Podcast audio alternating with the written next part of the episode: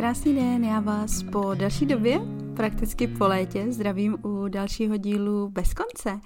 A mám velkou radost, že se zde opět po nějaké době můžeme, můžeme setkat. No a to dnešní téma je téma často probírané, je téma, nad kterým se mnoho lidí pozastavuje a, a ptá se, tak jak to tedy s tou Atlantidou bylo. A tak jsem se rozhodla vstoupit do kolektivní vrstvy akášických záznamů a zeptat se vlastně na to, na ten pád samotné Atlantidy.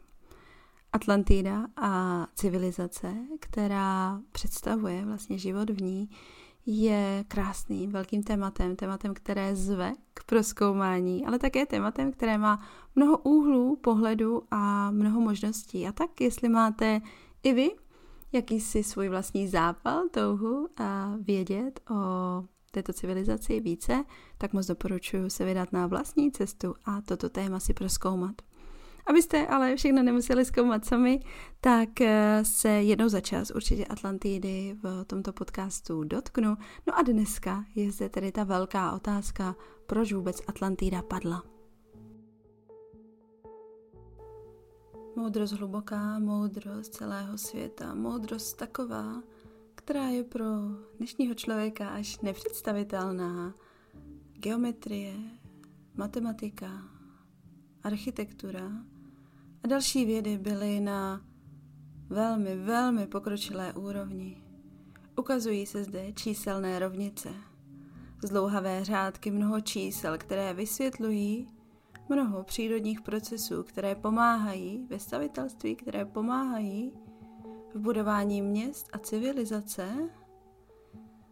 Je zde velký rozvoj, je zde hm, možná až opravdu příliš lehký přístup k vědomostem, k té moudrosti, k té moudrosti, která spojuje to pozemské s tím nadpozemským. Byl to možná až příliš, ano, jednoduchý přístup.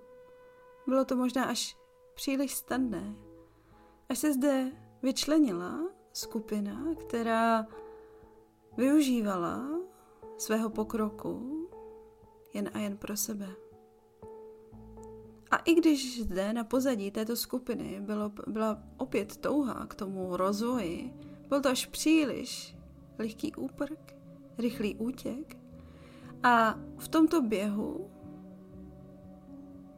tito lidé svolili k tomu, aby mnoho dalších bylo obětováno. Ne obětováno nějakým strašným způsobem, ale jako obětováno jako součástí vědy, jako součástí technologie, jako součástí moudrosti. A tak se přistupovalo k rozhodnutím, u kterých ano, někteří umírali, ale to bylo poměrně málo časté, ale byli zde lidé, kteří, kteří trpěli. Kteří trpěli tou rychlostí, které trpě, kteří trpěli následky. A, a tak zde začínal převažovat ten, řekněme, osobní rozvoj, osobní pokrok nad pokrokem společenským. Technologie, které byly v Atlantidě ale přístupné, mohou být dlouhodobě přístupné pouze a jen tehdy, kdy slouží jak jedinci, tak kolektivu. Zde je velmi úzká linka mezi tím, co prožívají lidé dnes a co se odehrávalo v Atlantidě, protože ten úkol je zde, je zde vlastně stejný. Je zde, vysí zde ta velká otázka, ten otazník, zda lidstvo dokáže jít vpřed a dokáže v tomto pokroku nezastavovat za předpokladu, že zde je prospěch pro jedince i pro společnost. A ano, v Atlantidě byly, byl pokrok daleko rozvinutější. Uvědomění, moudrost, technologie byly na daleko vyšší úrovni a ne jenom tím směrem, jak si vědu představujete vy nyní, ale bylo zde opravdu využití zvuku, barev, více energie, vibrace.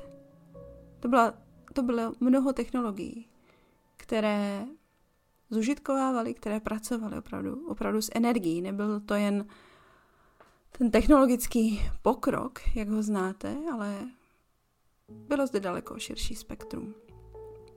A tento pokrok, toto využití energie zde bylo daleko efektivnější, ale právě protože zde byla jedna skupina, která se opravdu začínala vyčlenovat a, a chtěla jít rychleji a rychleji a rychleji, ačkoliv na, na tom povrchu zde byl ten pokrok a ten rozvoj pro celou společnost.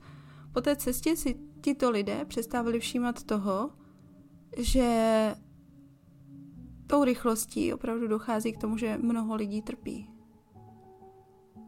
Že je zde jenom jeden úhel pohledu.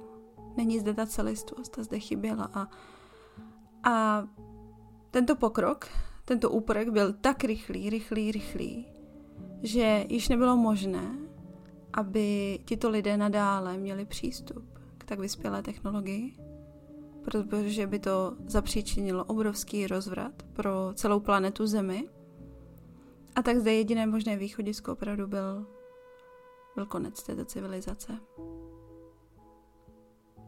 A je to poměrně temná doba v historii celé planety, planety Země.